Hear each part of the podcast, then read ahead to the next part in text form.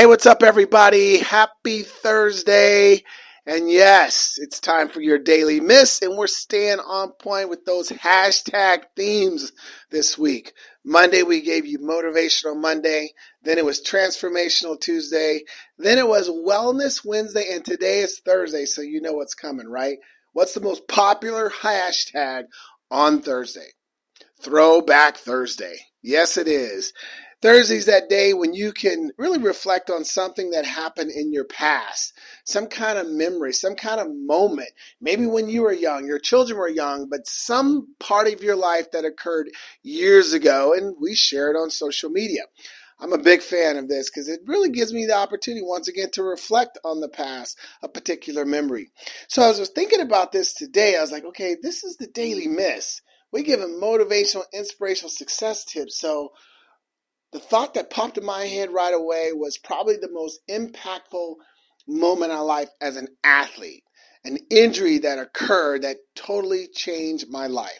Let me take you back. So I went to University of Oregon on a track scholarship. I walked on in football my second year, so I played football and ran track for the Ducks.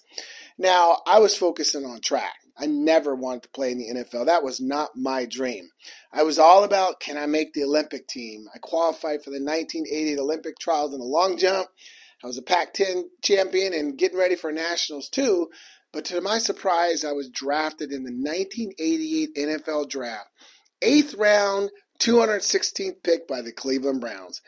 And if you know the NFL draft, they don't even have eight rounds anymore, you know. So I was definitely a long shot.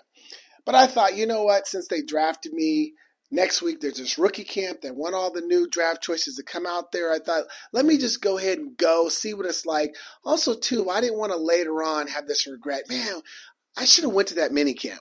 So I thought, let's just go to the camp, come back to Oregon, get ready for graduation, Pac-10s, you know, nationals, and see if I can make the Olympic team.